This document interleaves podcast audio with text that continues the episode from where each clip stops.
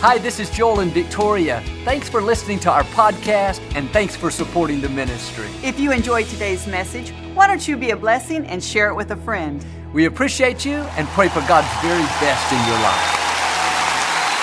Well, God bless you. It's a joy to come into your homes. And if you're ever in our area, please stop by and be a part of one of our services. These are the finest people in all of Houston right here at Lakewood. We'd love to have you sometime. I like to start with something funny, and I heard about this burglar that broke into a house one evening. Just as he was stealing the stereo, he heard a voice saying, "Jesus is watching you." He froze in his tracks, shined his flashlight in the corner, and saw a parrot. He said, "Did you say that to me?" The parrot said, "Yes, I'm just trying to warn you." Burglar said, "Warn me? What are you talking about? Who are you?" Parrot said, "My name is Moses." The burglar laughed, said, "What kind of crazy people would name a parrot Moses?" The parrot said, "The same kind of people that would name a one hundred fifty pound Rottweiler Jesus." All right, come on, say it like you mean it.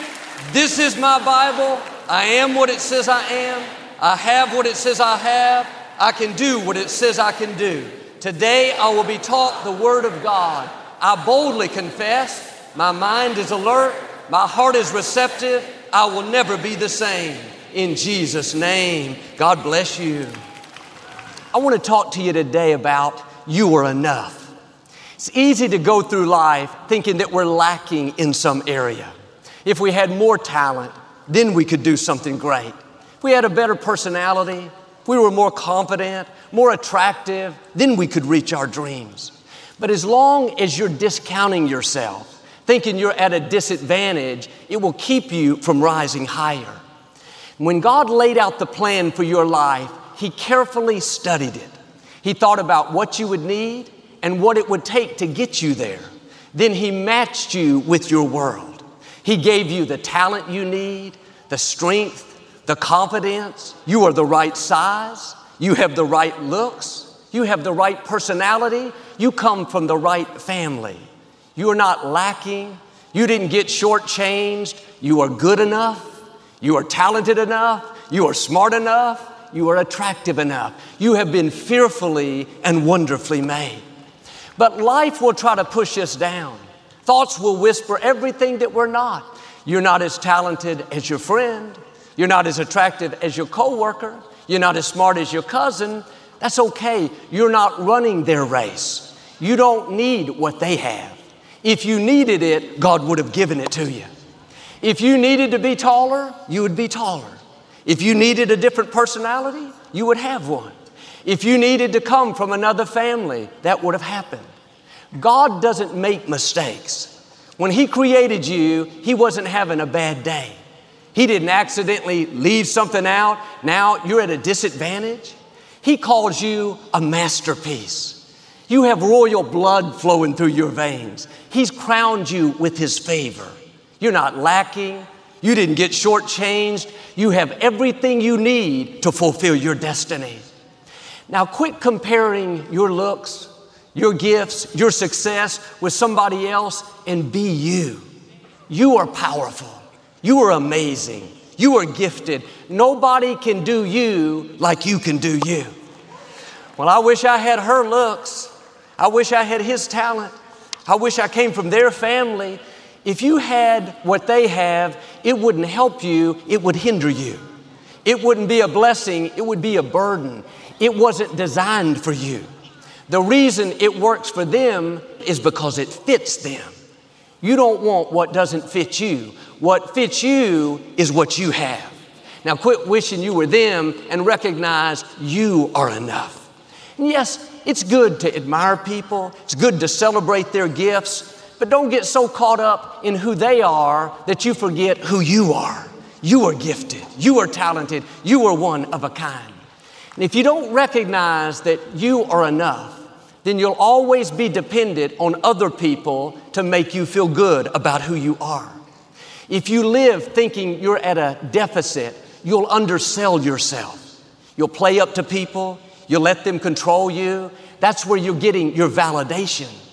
But when you know you are enough by yourself, you won't rely on people to approve you. You'll get your approval from your Heavenly Father.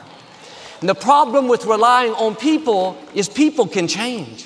One minute, people were saying to Jesus, Hosanna, blessed is he that comes in the name of the Lord. They were laying down palm branches, celebrating his arrival.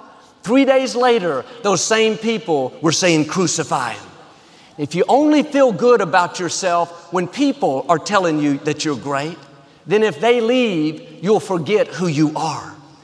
If you're relying on them to make you feel talented, valuable, attractive, you're letting them control your self-worth.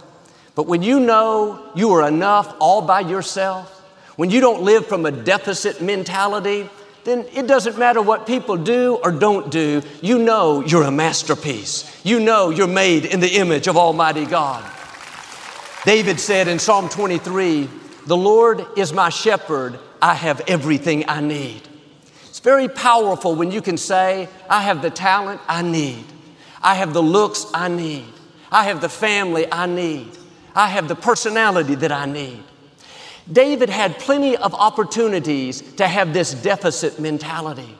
We know him as the greatest king that ever lived, but before that, he was discounted by his father, left out in the shepherd's fields when the prophet was choosing the next king of Israel. His father made him feel like he was unqualified, not good enough, too small. When David took lunch to his brothers that were out on the battlefield, one of the brothers made fun of him, said, what did you do with those few sheep you're supposed to be taking care of? He was saying, David, you're not talented. You didn't get what we got. If David would have relied on people to get his approval, he would have never stepped into his destiny. Now, maybe someone is trying to discount you, make you feel like you're not talented enough, attractive enough, not up to par. Let that go in one ear and out the other. They didn't breathe life into you. They didn't know you before you were formed in your mother's womb. They don't determine your destiny. Do like David. Father, thank you that I have everything I need. Thank you that I am enough all by myself. You don't need people's approval. You don't need their validation. The Most High God has approved you. Now get rid of that deficit mentality and step up to who you were created to be. A while back, one afternoon, I was at home riding my stationary bike, exercising. I had my earphones in, hooked up to my cell phone, and I was listening to a podcast. I put my phone on the front of the bike by the handlebars. At one point, I started riding really fast, and the bike began to shake, and my phone fell off. When it did, it jerked my earphones out. I stopped to pick them up, but the little white rubber tip came off of one of the earphones. I looked all around, couldn't find it anywhere. It was the strangest thing. I looked under the treadmill. I moved other equipment. I checked up on the windowsill. Maybe it popped up there. Looked all over the bike, on and on. It was nowhere to be found. Later that evening, I was watching television. I reached up to scratch my ear, felt something odd, and it was the white rubber tip. I had it the whole time, but I didn't realize it. And I'm wondering if you're looking for something that you already have. You're looking around you. God is saying, look in you. You have the talent. You have the creativity. You have the confidence. Psalm thirty-four says, those who trust in the Lord will never lack any good thing. You need to see yourself as a no-lack person. You're not lacking the strength you need. You're not lacking the favor.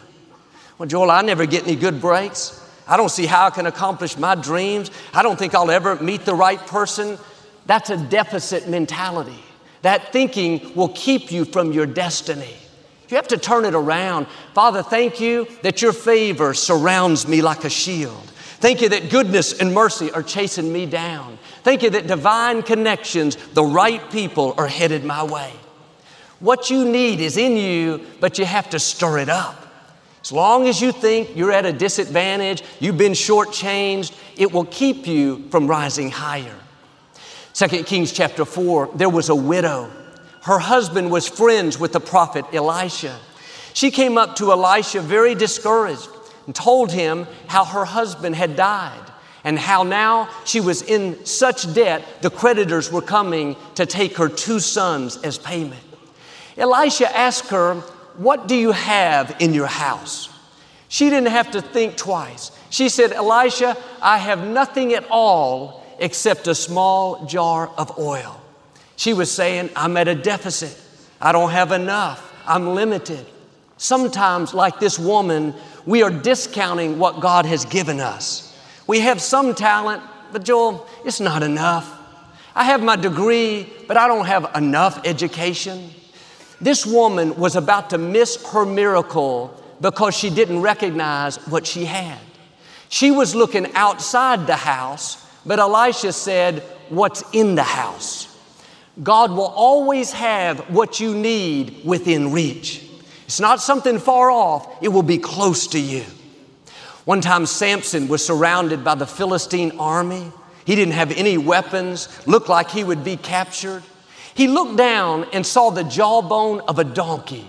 Just so happened to be right there. He picked it up and defeated a thousand men with it. Wasn't a coincidence. It was the hand of God.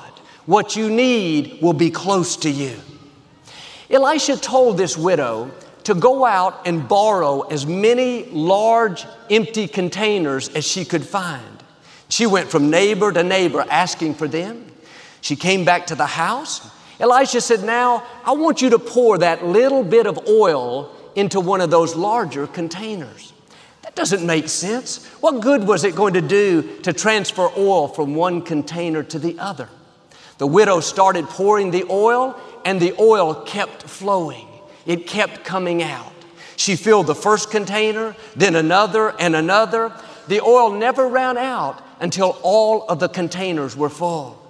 She took that oil and sold it and had plenty to pay her debt. When God asks you to do something that doesn't make sense, many times the act of obedience is what brings the miracle. God could have caused those containers to be full of oil without her pouring it. He could have caused somebody to show up with a bunch of full containers, but the miracle was dependent on this woman doing her part. Is God asking you to do something that you don't want to do? To forgive that person that did you wrong? You think, "God, that's not fair. They don't deserve it. They hurt me." Is He asking you to take care of that elderly neighbor or to give that friend a ride to work each day?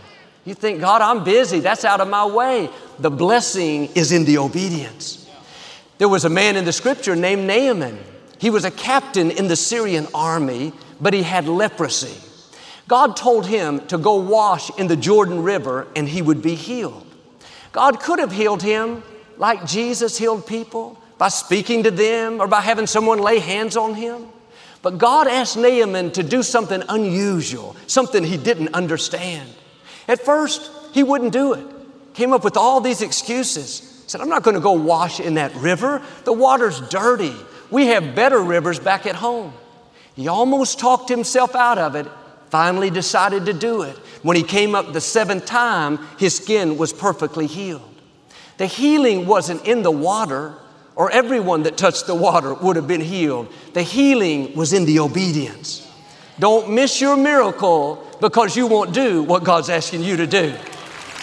What's interesting is Elisha didn't bring anything to the widow's house. He didn't bring her funds. He didn't have a friend come plant a garden. He simply showed her what was in the house. The principle is you already have what you need. You're not waiting for it. Maybe one day it'll show up. There are miracles in your house. But sometimes we're looking on the outside. You have to look on the inside. God is saying, "I've equipped you. I've empowered you. I've anointed you. You have seeds of greatness." Are you discounting what God has given you? Are you overlooking what you have? It may seem small. That gift may not seem like it's enough, but when you use what you have, God will multiply it. When you pour that little bit of oil, that act of obedience is what causes the oil to continue to flow. The woman said, "Elisha, I have nothing except a small jar of oil." God is going to use what comes after the accept. I have nothing except a little training.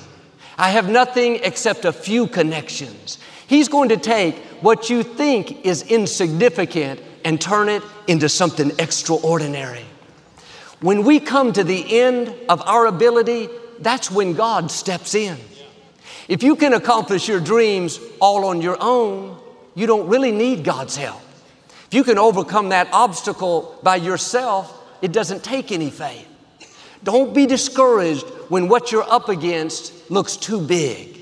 You don't have the resources. The obstacle, the opposition is too strong. You're in perfect position for God to show out in your life. It looks like a setback. Really, it is a setup. God is about to make things happen that you couldn't make happen.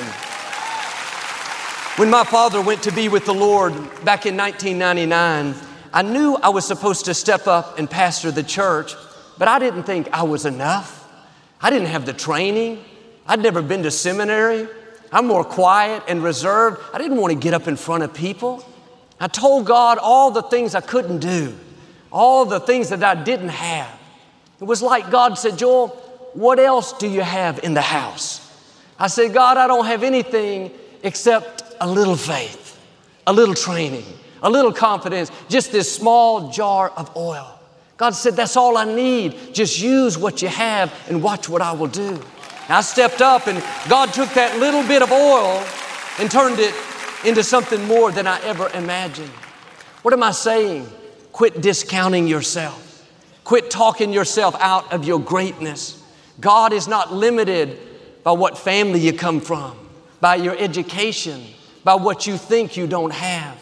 All He's asking you to do is use what's after the accept. Well, I don't have anything except this high school diploma. How can I do something great? I don't have an extensive education. Neither did Bill Gates. Neither did Steve Jobs. They did okay.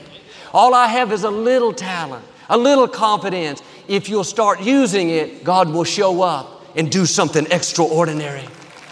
In the scripture, Jesus had been out teaching the people all day long, and He told His disciples He wanted them to feed the five thousand people that had gathered. They said, "Jesus, we can't do that. We're in the desert. We have no food except five loaves of bread and two fish." God will never ask you for something that you don't have. If He asks you and you don't think you can do it, it's because you have it and don't know it. Go back and see what's in your house. What do you have after the accept? Jesus prayed over the fish, over the loaves, and it multiplied. They were able to feed the five thousand people, had twelve baskets full of food left over. When you look at what you have, your resources, your training, your experience, it may not be enough. It's just five loaves. It's just a little cup of oil. What good could that do? No, get ready. God's about to multiply what you have. He's going to do something unusual. You didn't see it coming. Doors open that you couldn't open. Opportunity where you were not qualified. The right people coming to you. He's going to take what looks insignificant and turn it into something extraordinary. He's going to multiply what comes after the accept. This is what happened with my father.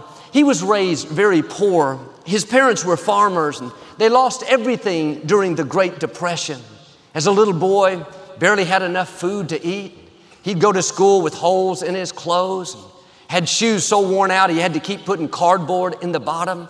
Didn't look like he had much of a future. Nobody in their family knew anything about God. They were good people. They just didn't have any kind of faith.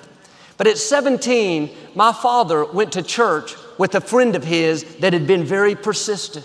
That day, he gave his life to Christ, the first one in the family. He felt God calling him to become a pastor. He told his parents he was going to leave and go out and start ministering. They said, "John, you better stay here with us. All you know how to do is work on the farm."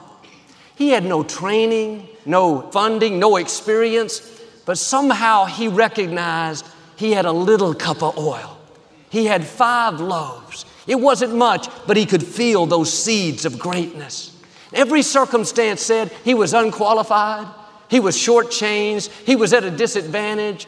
But God doesn't create anyone without putting something significant on the inside. That's why the enemy works overtime to try to make you feel like you're not enough. You're not good enough. You've made too many mistakes. You're not talented enough. You're not important enough. Don't let those lies keep you from your destiny. He wouldn't be trying to discourage you if he didn't know there was something amazing in you. It may not be much yet, but as you keep pouring that oil, as you keep taking those steps of faith, God is going to take you where you've never dreamed. Now, at seventeen years old, my father left the farm. He didn't have a car. He had to hitchhike.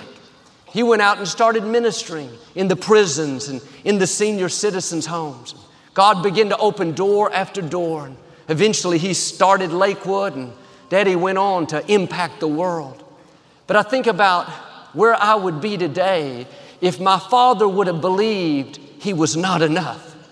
You can be the one, like my father, to affect generations to come for your family. You can be the one to set them on a new course. You wouldn't be hearing this if there weren't greater things in front of you. Quit looking at what you don't have, what you didn't get, what you can't do. You have everything you need. All David had was a slingshot and five smooth stones. It looked like it was not enough. Goliath was nearly twice his size. He was a skilled warrior. He'd been trained in the military, wearing a full set of armor, very powerful. Here David was a shepherd boy, a teenager. He had no formal training, no experience. He could have said, God, I have nothing except this slingshot. What you have after the except is what God is going to use. When Goliath saw how small David was, he began to laugh. He said, am I a dog that you would come at me with a stick? I'm sure David was tempted to think, am I crazy? I'm going to fight this giant with only a slingshot? But the scripture says David ran toward Goliath. You would think he would try to sneak up on him, surprise him to get the maximum advantage. But when you know who you are, when you know you're equipped and empowered, when you know God being for you is more than the world being against you, you won't run from your giants, you'll run to your giants. David slung the rock, hit Goliath in the forehead, knocked him unconscious. He went over and took Goliath's own sword and finished him off.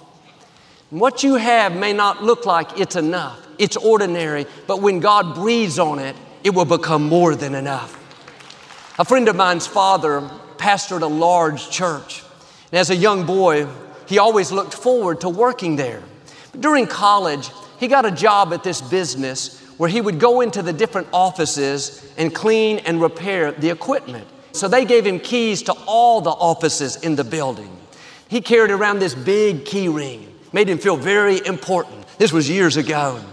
After he graduated from college, he came back to work at his father's church. And he was so excited, but his father only gave him one key, the key to his office. He said, Dad, I want all the keys. I want to be able to get in everywhere. His father said, no, this is the key I want you to have. He was kind of disappointed. He thought, what, my dad doesn't trust me? A few years later, his dad became ill and wasn't expected to make it. This friend would go up to the church at night and pray for his father. He liked to pray in the main sanctuary. Since it was after hours, he would always have to get somebody to let him in. He'd call the security guard or see someone through the glass doors and knock. But it bothered him that he didn't have a key. One night, he went up to pray for his father, and he was all locked up, and so he called the security guard. He said he was out and wouldn't be back for a couple of hours. So my friend went around the building checking all the doors to see if anything was open, but it's all locked up. He's so frustrated. Just when he was about to leave, he decided to put his key in the door and see if he could jiggle it around and somehow get it unlocked. The key went in so smoothly, he turned it and the door opened. He was puzzled. He walked through the lobby to the sanctuary door, put the key in, turned it, and it opened. Went to the choir room, put the key in, turned it, and it opened. He didn't realize his father had given him the master key. All that time, he had what he needed. It wasn't that the father didn't trust him. It was the son didn't know what he had. Do you know what your Father has given you? Do you know you have the key to unlock every door to your destiny? You didn't get shortchanged. Your Father didn't say, I can't trust you. No, God has great confidence in you.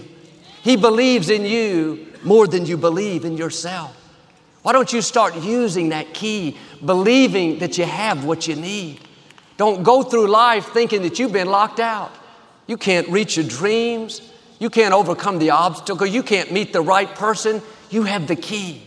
Your Heavenly Father has given you everything you need to fulfill your purpose. Now do your part and get rid of a deficit mentality. Get up every morning and say, Father, thank you that I am enough. I am strong enough. I am talented enough. I am attractive enough. If you'll do this, I believe and declare, like the widow woman, abundance is about to flow. God is about to multiply what you have. Your gifts are going to come out in greater ways. New doors are about to open, breakthroughs, promotion, the fullness of your destiny in Jesus' name. And if you receive it today, can you say amen? Well, I'd like to give you an opportunity to make Jesus the Lord of your life. Would you pray with me? Just say, Lord Jesus, I repent of my sins. Come into my heart. I make you my Lord and Savior. If you prayed that simple prayer, we believe you got born again. Get in a good Bible-based church and keep God first place. Victoria and I'll be right back to speak a blessing over you. Thanks so much for listening to today's message. I hope you'll subscribe so you can receive the latest podcast to keep you encouraged and inspired all through the week. Help us to continue to share the message of hope with those all around the world. Visit joel osteen dot com or click the link in the description to partner with us today. We hope you'll share this message with a friend and be sure to follow us on social media. We're praying for you. I know God's best is still ahead. We'll see you next time.